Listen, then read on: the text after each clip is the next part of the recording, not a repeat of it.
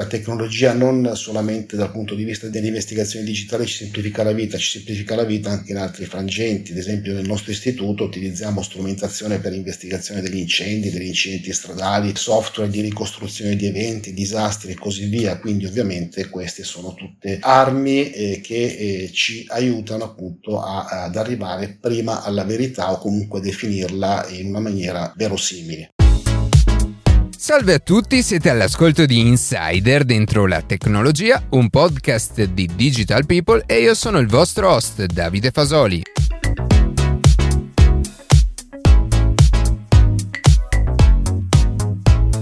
Oggi cercheremo di capire che ruolo ha il digitale e la tecnologia informatica nel settore dell'investigazione, della risoluzione dei crimini e più in generale nelle scienze forensi. Prima di passare alle notizie che più ci hanno colpito questa settimana, vi ricordo che potete seguirci su Instagram a chiocciola dentro la tecnologia, iscrivervi alla newsletter e ascoltare un nuovo episodio ogni sabato mattina su Spotify, Apple Podcast, Google Podcast oppure direttamente sul nostro nostro sito.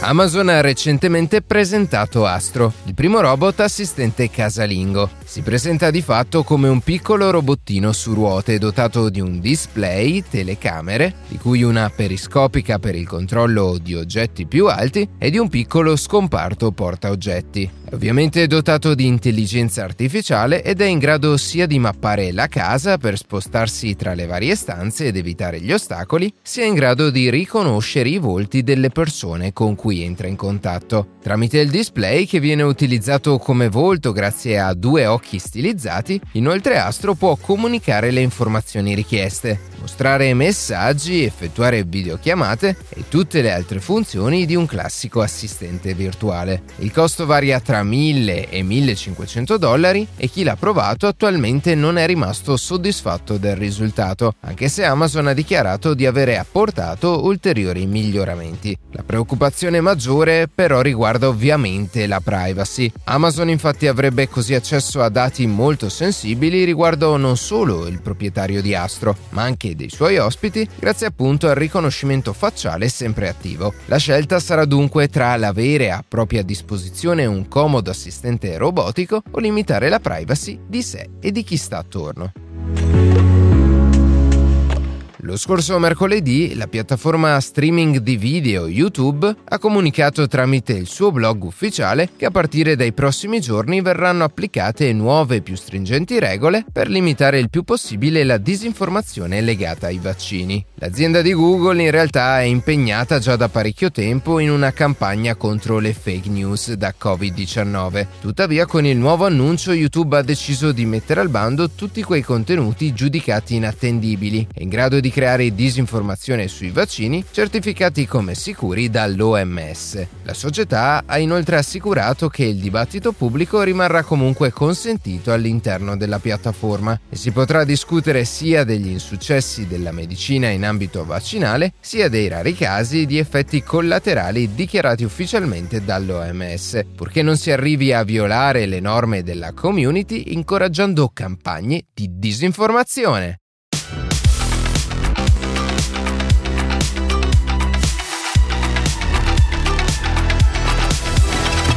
Film e serie televisive ci hanno abituato a degli investigatori in grado di risolvere crimini in modo estremamente semplice. D'altronde, in una società in cui il digitale e le connessioni sono all'ordine del giorno e grazie all'avvento di tecnologie sempre più avanzate, cercare e analizzare gli indizi e le prove sembra sempre più facile e veloce. Ma è veramente così? Per parlare del ruolo della tecnologia nella risoluzione dei crimini, siamo in compagnia di Massimo Blanco, direttore generale dell'Istituto di Scienze Forensi. Benvenuto Massimo. Grazie del, dell'invito, buongiorno a tutti. Com'è cambiato il modo di investigare con l'avvento della tecnologia informatica?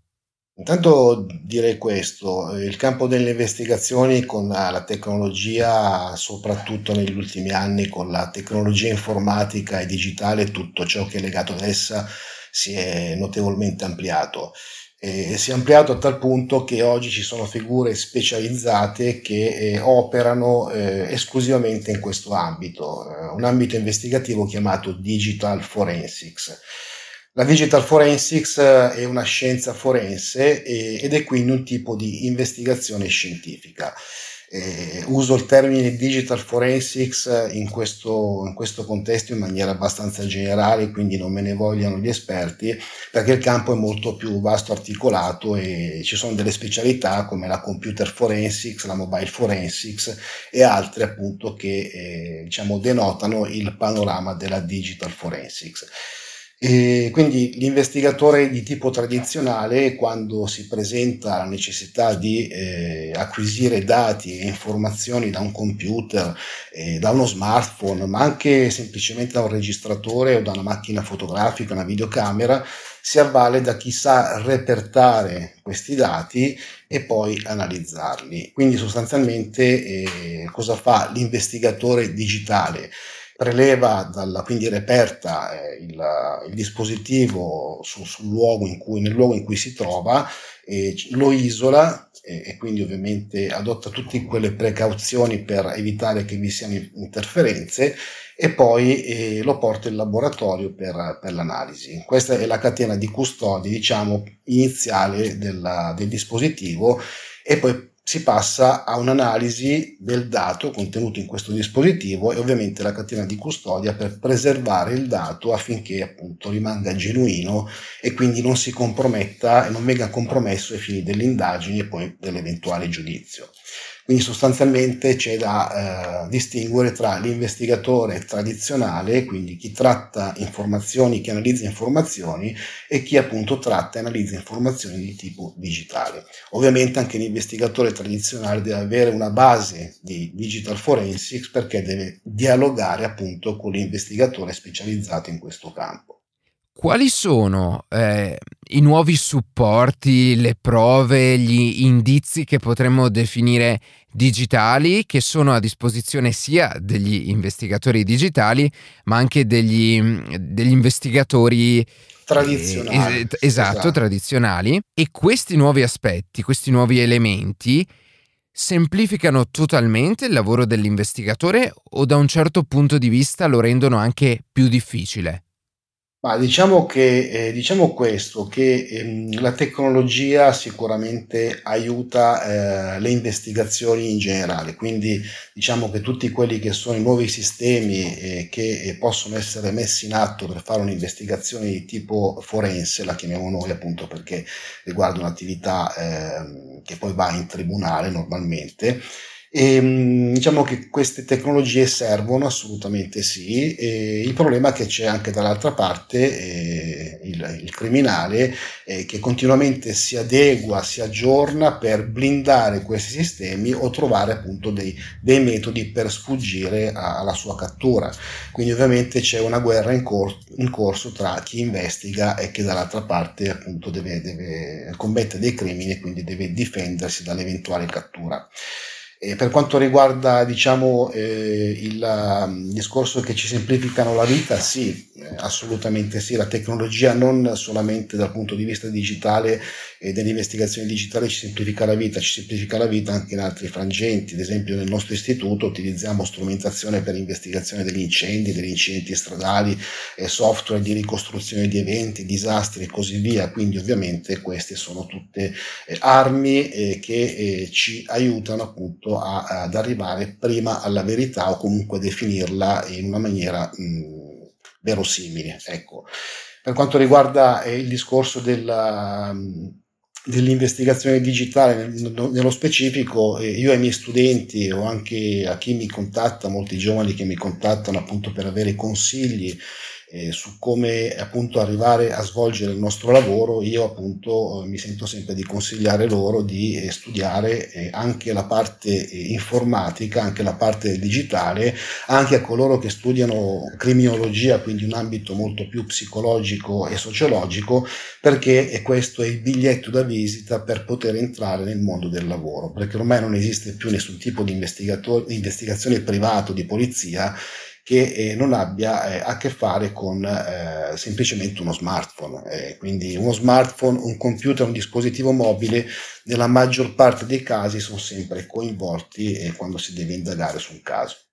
Sì, perché l'aspetto digitale è presente in qualsiasi ambito e di conseguenza anche nei casi che, che dovete affrontare. Hai parlato di supporti digitali che possono costituire indizio prove. Ci puoi fare degli esempi, degli altri esempi concreti?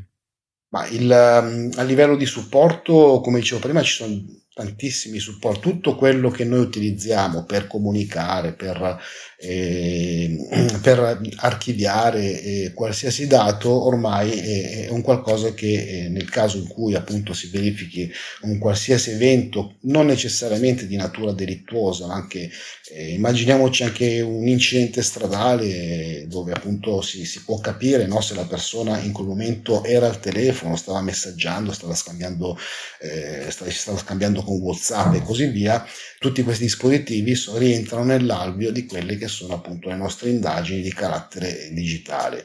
Quindi sostanzialmente eh, il, um,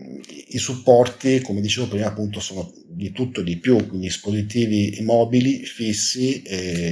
anche le tv, le smart tv possono essere investigate oggigiorno attraverso le investigazioni digitali, quindi qualsiasi cosa che noi che ha a che fare con l'elettronica, anche le autovetture, le centraline delle autovetture possono essere oggetto di analisi a livello digitale perché appunto sono dispositivi elettronici che comunicano e quindi eh, hanno dei dati al loro interno che possono essere utili ai fini delle indagini. Ecco, una cosa che non tutti sanno, ad esempio anche qualsiasi dispositivo, anche un, un telefono, un computer, anche formattato, eh, può essere oggetto di indagine perché si riescono ancora ad estrarre dei dati eh, preziosi appunto ai fini delle, delle investigazioni. Siccome negli ultimi anni ai crimini tradizionali si sono affiancati quelli che potremmo definire crimini cyber, quindi con un forte aspetto eh, informatico, tecnologico, e, e, che quindi di fatto garantisce eh, la possibilità a chi li commette di essere dall'altra parte del mondo eh, nel momento in cui sta commettendo il crimine, questo costituisce un elemento di eh, ulteriore complessità per gli investigatori perché immagino che un conto è, è per voi operare magari su, su territorio nazionale, quindi con, con un ordinamento che è quello italiano che ha delle determinate regole, però allo stesso tempo è molto eh, più complesso lavorare in un ordinamento, scontrarsi con un ordinamento, con un sistema legislativo molto differente dal nostro. Diciamo che queste fuori, là fuori, anzi là dentro la rete c'è una guerra in corso che qui in Italia combatte eh, in particolar modo la, la, Polizia di Stato con il suo servizio di polizia postale delle comunicazioni, quindi eh, sono attività vere e proprie di polizia giudiziaria che eh, vengono delegate appunto alla Polizia postale e delle comunicazioni nella maggior parte dei casi a eh, istituti privati come il nostro su delega appunto del, del, PM, però come appunto dicevi tu c'è un problema eh, riguardante la legislazione. Eh, ma non parliamo solamente di stati in cui eh, non ci sono rapporti tra appunto il nostro, la nostra nazione e, quel, e, quello stato, quindi stati strani, parliamo anche di stati come gli Stati Uniti d'America, le, la Russia, eh, la Cina e così via, dove comunque pur essendoci delle, dei rapporti diciamo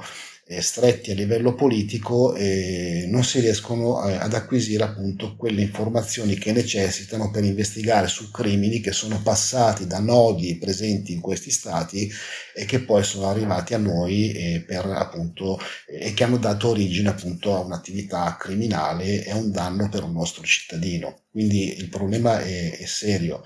Eh, l'altro problema serio che mi sento di, di, sottolineare è che mancano gli esperti di eh, cyber security e di digital forensics. Eh, tieni conto che eh, negli ultimi rapporti mancano più di 2 milioni di eh, esperti in tutto il mondo e soprattutto l'Europa e, e anche l'Italia sono a corto di queste professionalità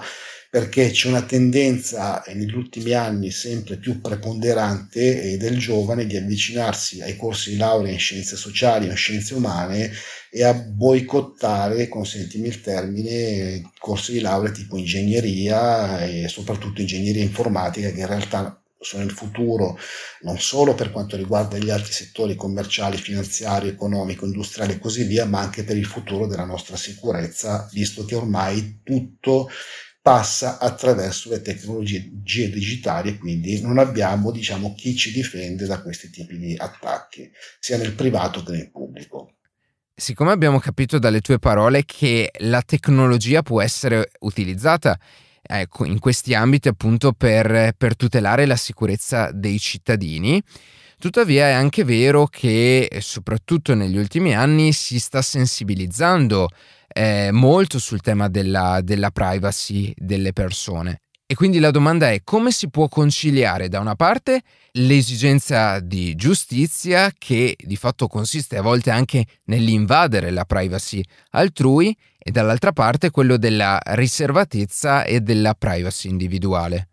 Sì, questo è un tema molto, molto attuale, un tema molto attuale e su cui ci si scontra dal punto di vista giuridico, quindi si, si scontrano diciamo, le ragioni di tipo giuridico, morale, etico e, e del, del cittadino eh, con quelle che sono le esigenze di sicurezza e, e prima ancora di prevenzione e poi di protezione appunto del cittadino stesso. Da un punto di vista giuridico penso che la domanda possa magari essere eh, soddisfatta appunto in termini di risposta da un giurista. Per quanto riguarda eh, me e quindi per un operatore delle, delle investigazioni della sicurezza, eh, personalmente reputo che nel nostro secolo, nel nostro mondo contemporaneo ormai iperdigitalizzato e, e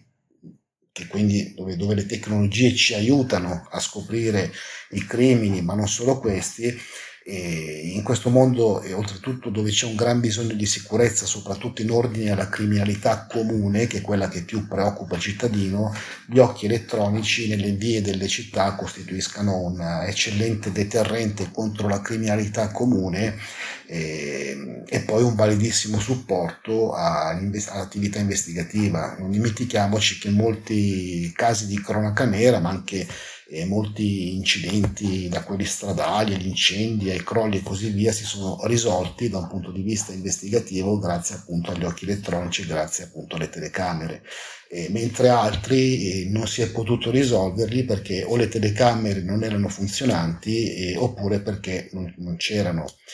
Se poi parliamo di altri sistemi investigativi che riguardano appunto le intercettazioni telefoniche, ambientali, i Trojan, i Trojan di Stato e così via, eh, dipende sempre, a mio parere, da, dall'uso che se ne fa, da, dall'uso che ne fanno gli organi competenti, cioè se ne fanno un uso ortodosso oppure se abusano di essi. In conclusione, mh, mm, si può dire che oggi più di un tempo è facile magari combattere un, eh, un, tipo di criminalità più comune, quella che, che, hai appena citato, magari meno pratica dal, dal punto di vista tecnologico, ma allo stesso tempo più difficile di un tempo combattere eh, la criminalità più strutturata che quindi sfrutta consapevolmente e in modo estremamente eh, professionale le, le nuove tecnologie.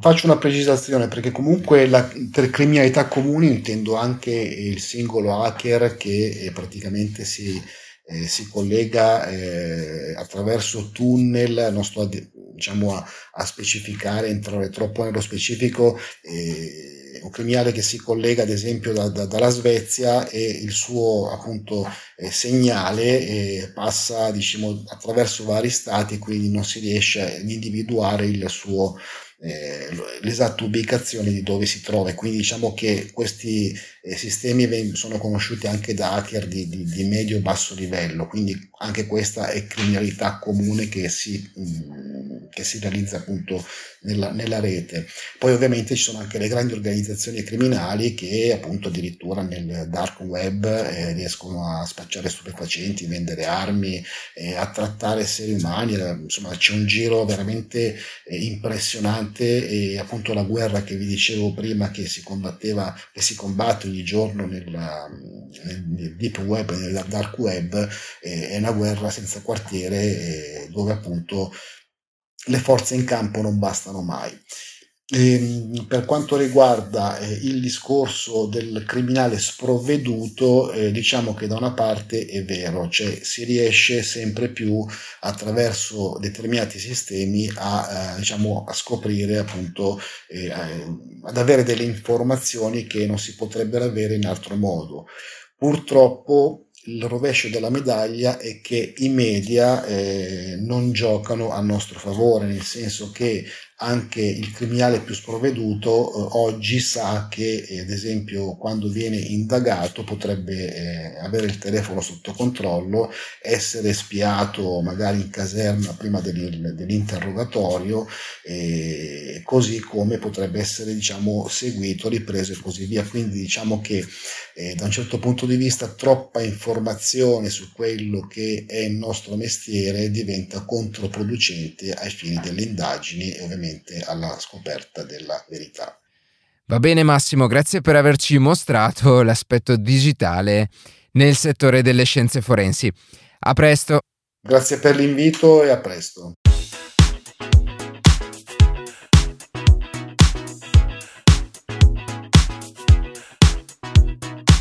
E così si conclude questa puntata di Insider dentro la tecnologia. Io ringrazio come sempre la redazione e in special modo Matteo Gallo e Luca Martinelli che ogni sabato mattina ci permettono di pubblicare un nuovo episodio. Per qualsiasi tipo di domanda o suggerimento scriveteci a redazione chioccioladentrolatecnologia.it, seguiteci su Instagram a chioccioladentrolatecnologia dove durante la settimana pubblichiamo notizie e approfondimenti. Qualsiasi caso nella descrizione della puntata troverete troverete tutti i nostri social. Se trovate interessante il podcast condividetelo che per noi è un ottimo modo per crescere e non dimenticate di farci pubblicità. Noi ci sentiamo la settimana prossima.